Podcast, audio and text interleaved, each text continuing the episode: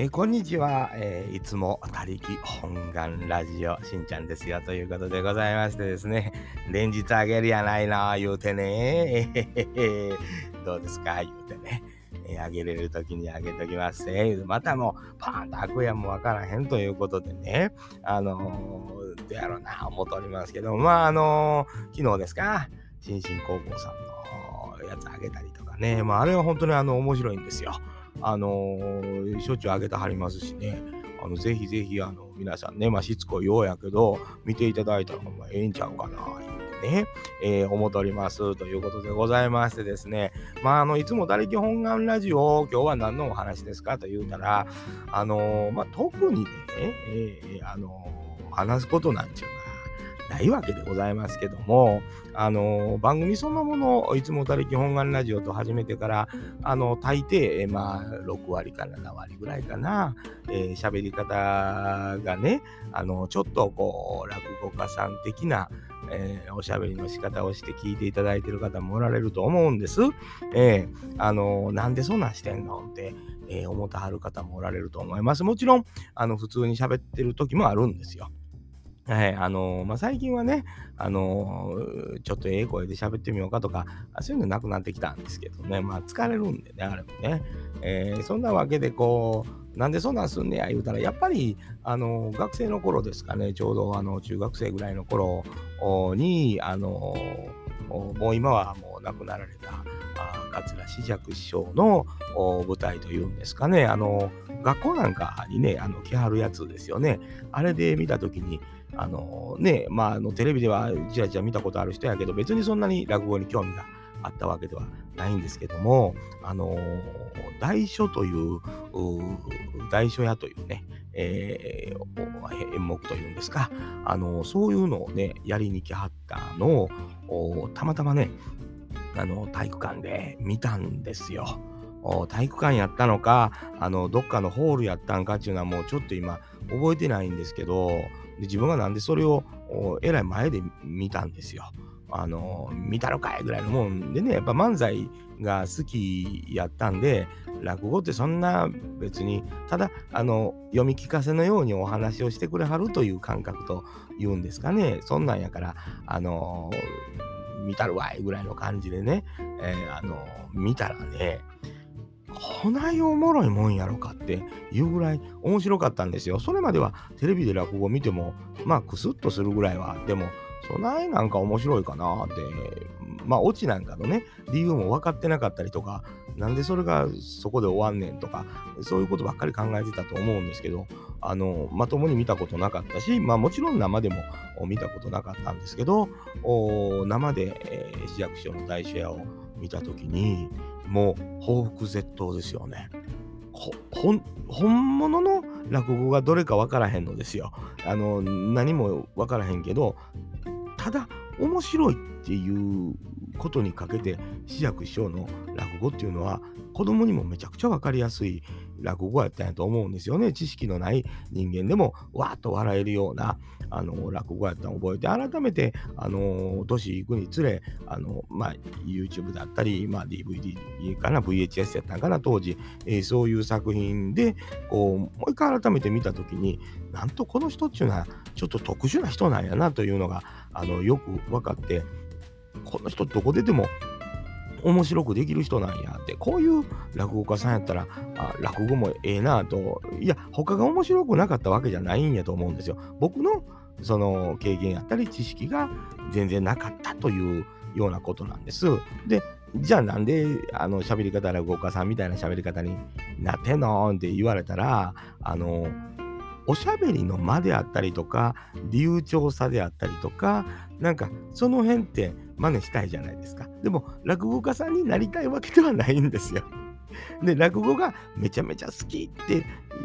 聞かれたらあの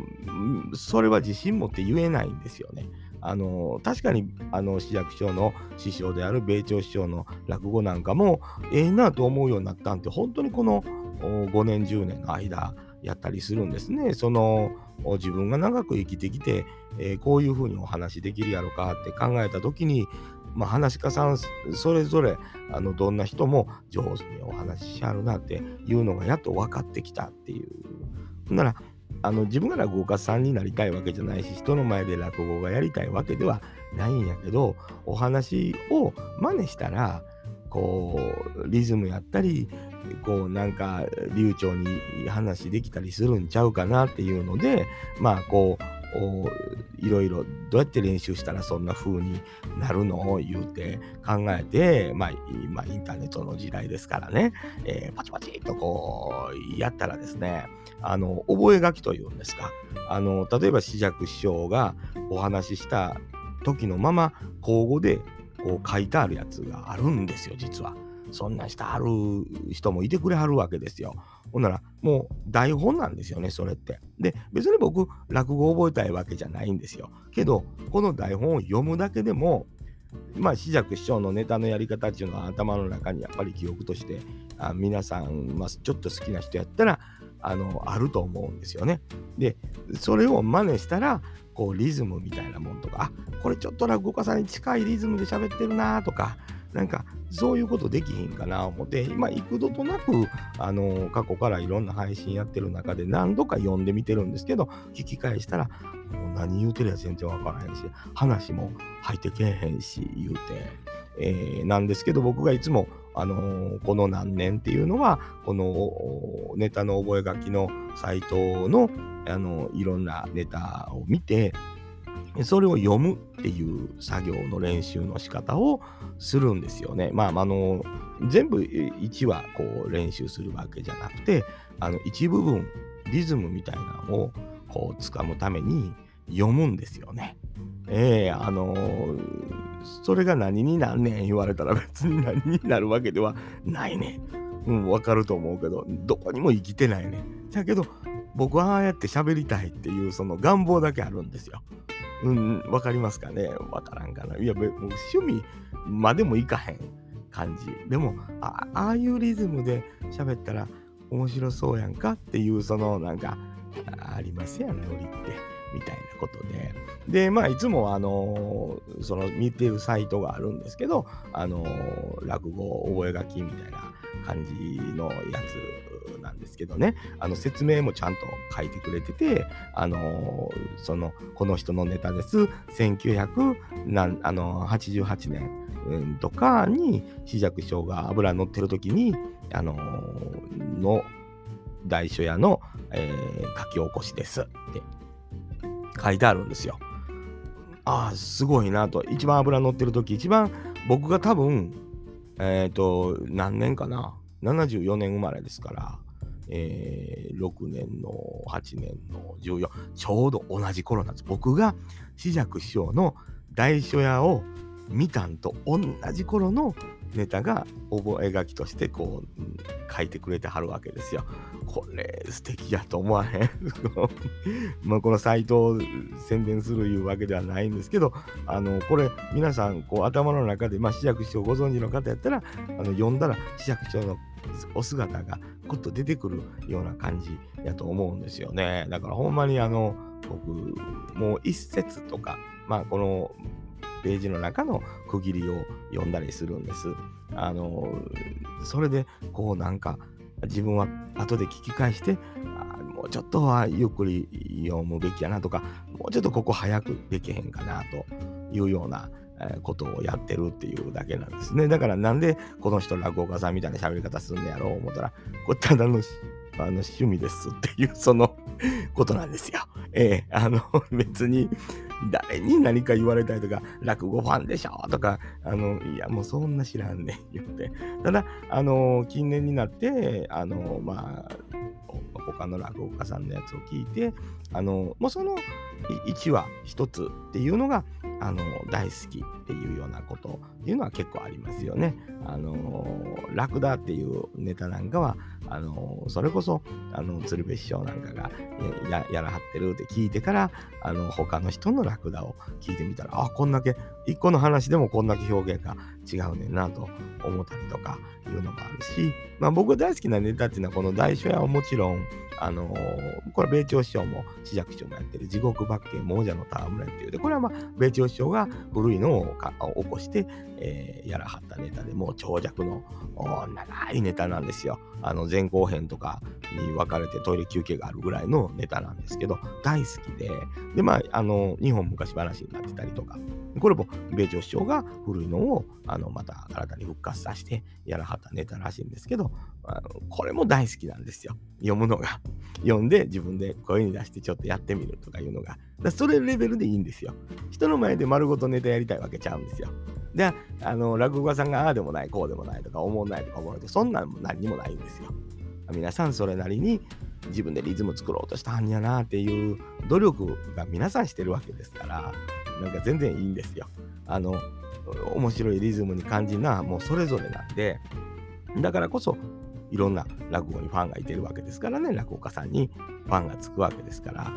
いろんなことやってはる人おってええと思うんです。いやまあしかしねだからあの僕はまあいつもやってるようなあの練習法なんですけどその台本にもうちょんちょんちょんちょんとこう点が打ったってここからあの市役所が言うたセリフをそのまま書いてますと。えー、しばらくの間お付き合いを願うのでございますが、えー、儲かった日も来週への同じ顔で、えー、面白い川柳があるのでございますね。えー、大社藩、まあ、あの、簡単に申しますというと、ただいま、行政書士とか、司法書士とか、えー、私は詳しいことはあんまりようわからんのでございますが、あそういう、いわゆるこの法律上のでございますね。えー、役所なんかに、えー、届けるますいろんな書式がございますね。えー、そういうものを預かってなさる、えー、つまりお仕事やそうでございますが、えー、一昔前は、まあ今と違いましてね、えー、いわゆるこの自我余面とか、えー、家検というような人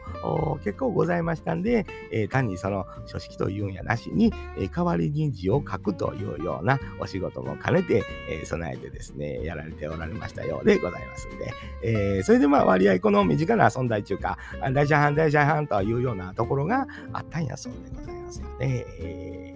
えー、みんな大抵、えここへ、えそうっていうようなね、このなんかこの文字の区切りのとこまで読んだりとかしながら、これ、これだったら自分のリズムになってるなとか、もっと、あの、紫尺師匠みたいにできへんかなとか、他の師匠みたいにできへんかなとかっていうようなことでやってると、徐々に徐々にこう、部分部分、こう、癖が移ってくるというんですか。うん、なんかあのー、あるんですよ。枕の今、ところを言うてるんですよ。あの、ネタにまだ入ってないんですよ。枕の口調でもいいんですよ。あの、枕って分かりますかね？あのネタに入る前のちょっと世間話みたいなあのことやったりとか、あのまあ、紫尺師匠なんかはこの枕の部分のやつもよくこう書かれてたりとか、あの YouTube なんか行くとあったりもするんですけど、あのこんな風に喋ってありますよ。だから僕なんかが、あのよくいろんなところで落語家さんの枕喋ってるみたいって言われるのは、この枕のとこから、あの読んだりするからなんですよ。うん。なんか今のでも、えー、しばらくの間お付き合い願うのでございますがっていうセリフだけでもどうやって言おうと思うんですよ。えーっていうのも、えーっていうのもあるなとか、このえーをどれぐらい伸ばすんやとか、文字では分からへんのですよ。あのー、入り、一番最初、もしこれ録音ボタンピッと押したら、えー、しばらくの間お付き合いを願うのでございますが、ってこう言うのか、えー、しばらくの間、えー、お付き合いを願うのでございますが、言うたりとか、なんかその、ありますよね。個性みたいなものっていうのとか、あの、これ言うたらどないなるんかなとか、えーえー、もうなんかその、川柳のようなものを読むときも、ここで絶対、しばらくの間お付き合い願うのでございますがなと、儲かった日も来週の同じ顔と、ここ、川柳なんですよね。これ川柳やからここだけちょっと雰囲気変えて言わなあかんやんとか思って読んでなかなかうまいことこれできへんのですよね。やろうと思ってもあの言うてるつもりなんですよ自分ではね。うん。ええしばらくの間お付き合いを願うのでございますが儲かった日も来週への同じ顔で、え面白い川柳があるのでございますね。これ自分では分けて言うてるつもりやけど後で聞いたらスッと言うて同じ文章の中に入ってもうてしもてるわけですよ。これではちょっと、あの、明らかに市役所とかは分かるんですよね。これ、ここだけ訓練する意味あんのかと思うんですけど、僕はそういうの好きなんですよ。えー、あの、大酒屋さんの説明も、本当言うともっと端的に説明できるんですよね。多分あの文章だけ読むと大書屋さんまああの簡単に申しますと言うとただいま行政書士とか司法書士とか私まあ詳しいことあんまりようわからんのでございますけどこの分かります？これ紫尺師匠が言うてると思ってください。そうなるとリズム全然違うんですよね。僕が読んでんのと全然違うんです。あ、市役所やなってすぐ分かるリズムなんですよ。それがええんですよね。なんかそうならんかな。味にならんかなって思ったりする。こればっかりをやってますと、えー、例えば録音ボタン、えー、パチンと押しますと、えーっていうとこから始めれるわけですよ。癖になるわけですよね。えー、えー、こんにちは。はい、お疲れさんでございます。って言うと、ちょっと落語家さんっぽかったりするじゃないですか。えー、その落語家さんっぽくする必要性なんか何にもないんですよね。えー、いつも他力本願ラジオなわけですから。別に、あのー、じゃん言うて音ならへんけど、あの、後で音楽つけますからね。あの、普通にもう言うてるんですけど、えー、こんにちは、こんばんは。いつも他力本願ラジオですって言うてもええわけですよ。別に。だけど、なんかこう、他力本願ラジオって AM っぽいでしょ ?AM のラジオのパーソナリティって落語家さん多いじゃないですか。だから、こう、なんとなく、それでもええんちゃうかなっていう感覚で言うてるだけなんですよ。別に、あの、それに落語家さんに憧れてるわけでも何でもないんです。自分がそういうふうに喋りたいっていう、その、ことですよね。えー、であんまり、あの、志らく師匠のネタを見て、見て、見て、後に喋ると、あのリズムになってしまって、それはそれでどやねんと思う時もあるんですよ。うん、もう完全にモノマネみたいな方向に行っちゃうじゃないですか。それはそれでまた、あのあなたは落語家さんじゃないでしょというような、その、あの落語好きな方からこうお叱り受けるような感じというかちょっとこう敬遠されるような感じ。お前そんな不可ないやないかっていうね、えー、なんかその感じ。見受けられたりもいや、そんな言われてないですよ、誰にも。言われてないけど、ちょっとあの好かれてない感じわかるんですよ。その、一丁紙のね、ちょっとだけしがんでるやんか、みたいなね、そのわかるんですよ。それももうほんまその通りなんですわ。えー、それやけど、あのー、まあ、こう、局所的にすごく好き。ただ、その、他の、えー、落語家さんとか、あの、米朝師匠とかも好きですけど、米朝師匠みたいなおしゃべりできる方も、これは全然できへんのですよね。だからやっぱり、あのー、自分の喋るリズムに近い方の、スピードに近い方のんで言うと、あの多分、そやからこそ、志らく師匠好きやったんやと思うんですよね。自分がこう聞いてて聞きやすいリズムやったりとか、あの、合う合わんちゅうのがやっぱりあると思うんですよね。えー、大好きな落語家さん、あの聞いたら何で選んでんのかな思って、やっぱり喋るリズムちゃうかなって思うんですね。まあ、あの、志らく師匠なんかは、あの、喋るスピードお早い方やったり、だからこそその間をものすごく悩んではったり考えてはったりする方やと思うんですね。表現方法やったり、こう、ボディーランゲージが大きいっていうのも、そのそこに一つ分かりやすいエッセンスがないと伝わりづらいというか、あのー、そのリフォルメというんですかね、あのー、有名なありますよね、ズピ、スピバデンデンみたいなね、ああいうのとかも、あのー、もものすごくリフォルメして表現しはるのは、やっぱり自分のおしゃべりのリズムとか、表現方法っていうのにものすごくこう意識を神経をやったはったんやなっていうのがよくわかりますよね。でそれのそれが好きなんですよ。えね、ネタがどうとかではないんですよ。えー、多分っていうことなんです。うん、だからまあネタの中の練習もします。えー、こんにちはのことをこんちゃって書いてあったんですけど、市役所こんちゃってどうやって言うてたかなって。えーなんかそのセリフを分けて書いてあるんですよね。あの印がついたって。えー、もうなんかあのー、で、ちょっ口語で書いてあるので、えー、ちょっとつかぬことをお尋ねしますけどっていうのを、ちょっとつかんことお尋ねしますけど、お尋ねもお尋ねになってるんやと思うんです。これ、漢字では書いてあるんですけどね。えー、ちょっとつかんことをお尋ねしますけど、つって、こう、飛ばして言うてるって。なら、大社屋さんが、はあって、え、お宅、お宅、お宅ですかね？あの、電車屋さん、電車屋さんっておっしゃるのはっていう、こう、感じがあったり大社のことを大社やって、広報、カタカナで書いてあるんですよね。えー、おっしゃるのは、お宅でございますか？って、こう、試着師匠特有の何回も繰り返すの。書いてあるんですよ、そのままね。これがね、ええー、ね これがええねん練習するときに、自分も同じようなリズムで言えるやろか、自分やったらどれぐらいのリズムで言えるのかっていうのが、よく違いがわかるというんですか。えー、なんか、そこで、えー、こう伝わるか伝わらへんかみたいな。でよくよく僕、学生の頃に、こんだけのスピードで喋ってある紫尺師匠の落語がものすごく分かったんですよね。めちゃくちゃ面白かったんですよ。こんな、まあ、早口やったりとか、何回も同じこと繰り返して言ってたりとかするのに、めちゃくちゃ面白いって、何にもないんです。普通に電車屋さん、台車屋さん言うてるだけなんですけど、それがもうおもろいんですよね。その意義ってすごないですか？っていう、うん、普通に、あの、こんにちはって言うだけ、こんにちはって言うだけ、でももう、あ、試着者や。もう挨拶で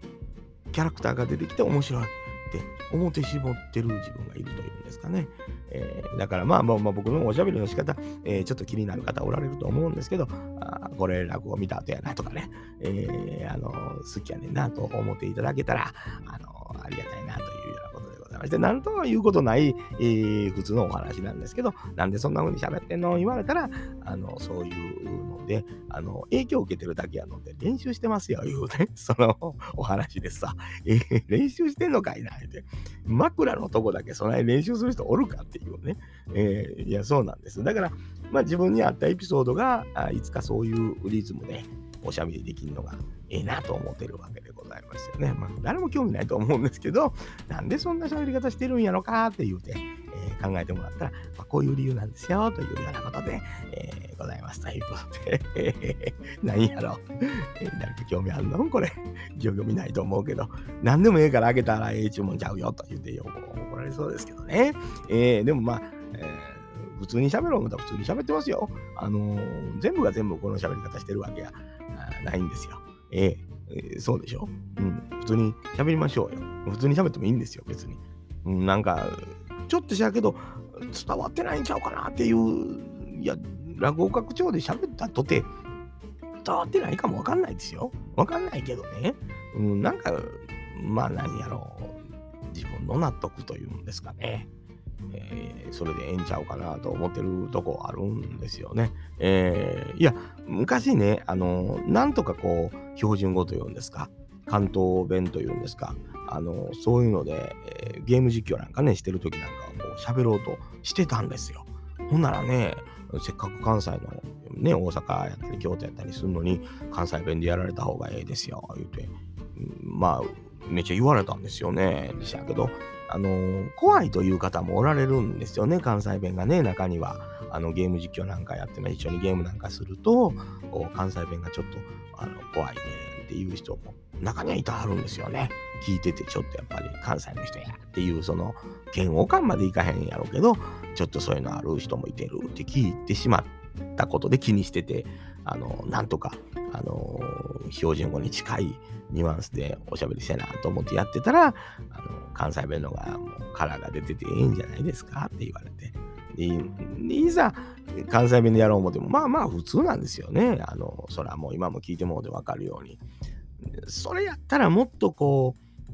う、なんやろ、あのー、わかりやすい、えー、関西やなというか、大阪やなとか、上方やなというようなおしゃべりの仕方した方が、あの、ええんちゃうかなって、まあそういうのもあった方がええんちゃうかなって、どうですかと。これぐらいやったらもう、ええやろというようなね、えー、ことなんですよ。えー、それはまあ、皆さんそれぞれ意見あると思うんですよね。えー、その、関西弁言うともまあ特殊なんですよね。その、落語家さんのおしゃべりするようなえ言葉やな、千葉言葉っていうような言葉やったりとかに近いものやったりするので、えー、なんか、それもちょっとまた違うんちゃうって言われたら、まあ、違うな。で、僕なんかは、あのまあ、大阪市内、下町で生まれましたけど、まあ、ちょっと大阪市内でも南の方をやって、そこからまあ京都、京都言うても京都の一番南の方、並べに近いようなニュアンスがあるんで、えー、父親は九州の出やからちょっと九州弁のニュイントネーションが混ざってるところもある。ぐちゃぐちゃなんですよね。えー、だから、あのー、どこかくっと寄せるというような、あのことがあるのがもしかしたら聞きやすいかもしれんねという統一感というんですかね、えー、ぐっとハイブリッドというかこう混ざったようなものっていうのは誰がどこでっていうような感じがあるんかなという。まあ皆さん今はね、時代というんですか、表現としてこうね、え、九州の方も九州のおしゃべりの仕方で喋、えー、らはりますし、関東の方はそのまま関東弁やし、関西の人はもう関西弁でガンとお話しますから、もうなんちゅうことないんですけど、えー、だからこそ違いを出さなあかんと思って、えこういうような喋り方させてもらってるというようなことでございましてですね、えこれがイラッとするんじゃ言うてね、評価1っていうようなこともあるわけでございますよね。そうか思ったら、この人優しいね、言うてこう言ってやってくれる人もおるわけでございます。真ん中があらへんねんね。極端やねんね。えー、そうなんですよ。なんか真ん中ぐらいあると思うんやけど、まあ別に評価もあのたまたま昨日見たんですよね。えー、見やんでよかったな思ってね。えー、あ、そう、あそんな位置あるんやと思って。多分ね、あれね、人間性の部分で位置つけてあると思うんですよね。えー、その分かってるがな、言うてね。その、皆まで言うなと。えー、位置なんはもう知って、人間的に位置やわ、そら言うて。えー、そら言うてね。えー、だからまあ、まあ、迷惑かけてる人もおるけど、そんな多数に迷惑かけてへんで言うて。えー、大体あんなんする人、迷惑かかってない人が一応すんやろな、思ってね。えー、思って、まあまあ、そうそれが迷惑や、お耳汚しや言われたら、まあ、すまへん言うて言うしかないんですけどね。まあ、そんなわけでございましてですね。えー、まあまあ、いろいろ、ああだこうだ言うておりますけども、えー、まあ、そんなわけでこんなおしゃべりの仕方してるというわけでございます。えー、どうぞ今後ともよろしくお願いしますということでございます。